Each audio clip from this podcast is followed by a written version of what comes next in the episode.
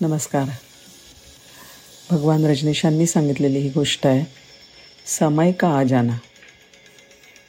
बोकोझो नावाचा एक झेन साधू होता. लहानपणापासून तो त्याच्या गुरूंकडे सेवेसाठी होता. गुरूंचे कपडे स्वच्छ ठेवणे गुरूंच्या खोलीची देखभाल करणे तिथलं असलेलं सामान स्वच्छ करणं हे त्याचं काम. एकदा तो असाच खोली साफ करत होता आणि अनवधानीने त्याच्या हातून. गुरूंकडे असलेली बुद्धाची एक अतिशय मौल्यवान मूर्ती खाली पडली. त्या मूर्तीच्या पार ठिकऱ्या ठिकऱ्या झाला. तो खूप घाबरला. काय करावं त्याला सुचेना.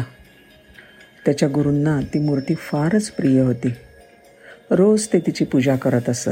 त्या बुद्धांना दोन फुलं अर्पण करत असत. त्या मूर्तीच्या समोरच ते साधनेला बसत असत. खूप पुरातन मूर्ती होती ती. त्याच्या गुरूंना त्यांच्या गुरूंकडून तर त्यांना त्यांच्या गुरूंकडून अशी ती चालत आलेली मूर्ती होती. त्यांनी हलकेच त्या ठिकऱ्या ठिकऱ्या गोळ्या केल्या आणि एका कागदामध्ये घेऊन आपल्या हातात धरल्या. तेवढ्यात गुरुजी खोलीत आले. तो भेदरलेला दिसला त्यांना. त्यांनी अगदी मृदू आवाजात विचारलं काय झालं बोकोजो त्याने ती तुटलेली मूर्ती हात मागे करून लपवून आपल्या हातात ठेवली. आणि गुरुजींना म्हणला मला तुम्हाला एक गोष्ट विचारायची आहे. माणूस जेव्हा मरतो तेव्हा तो का मरतो? त्याचे गुरु म्हणले अरे माणसाची वेळ भरली ना की तो मरतो. मग तो म्हणाला तुमच्या मूर्तीची सुद्धा वेळ भरली आहे. गुरु हसले आणि म्हणाले मूर्ती तुटली वाटतं. हे बघ. मला तू जे काही सांगायचा प्रयत्न करतोयस ना ते तुझ्या आयुष्यभर लक्षात ठेव. कारण तुझ्या आयुष्यात अनेक मूर्तींच्या मृत्यूची वेळ येणार आहे. त्या त्या वेळेला मूर्ती तुटल्यावर लक्षात ठेव की त्यांची वेळ आली होती. आणि बोकोजू म्हणाला माझ्या गुरुजींनी सांगितलेली हीच गोष्ट माझं जीवन बदलून टाकणारी जा ठरली. जी गोष्ट तुटली ती सुटली. त्या त्यावेळेला त्यांनी असा विचार केला की याची वेळ आली होती. जसं की काही जीवलग मित्र दूर गेले.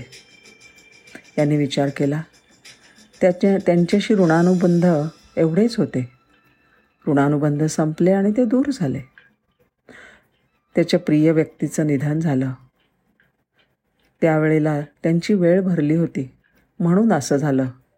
असं म्हणून त्याने दुःख नाही केलं त्याच्याविषयी. उसासे टाकत बसला नाही. त्याच्यावर कुणी नाराज झालं? कुणाला राग आला?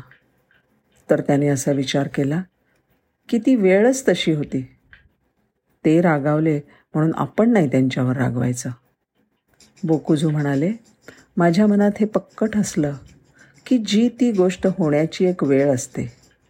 ती गोष्ट त्यावेळी होतेच होते. मग त्याविषयी शोक कशाला करायचा? एकदा एखादी घटना वास्तव म्हणून स्वीकारली की दुःखी होण्याचा सवालच येत नाही. आणि दुःखाशिवाय सतत प्रसन्न राहणं जमतं. होय की नाही? धन्यवाद.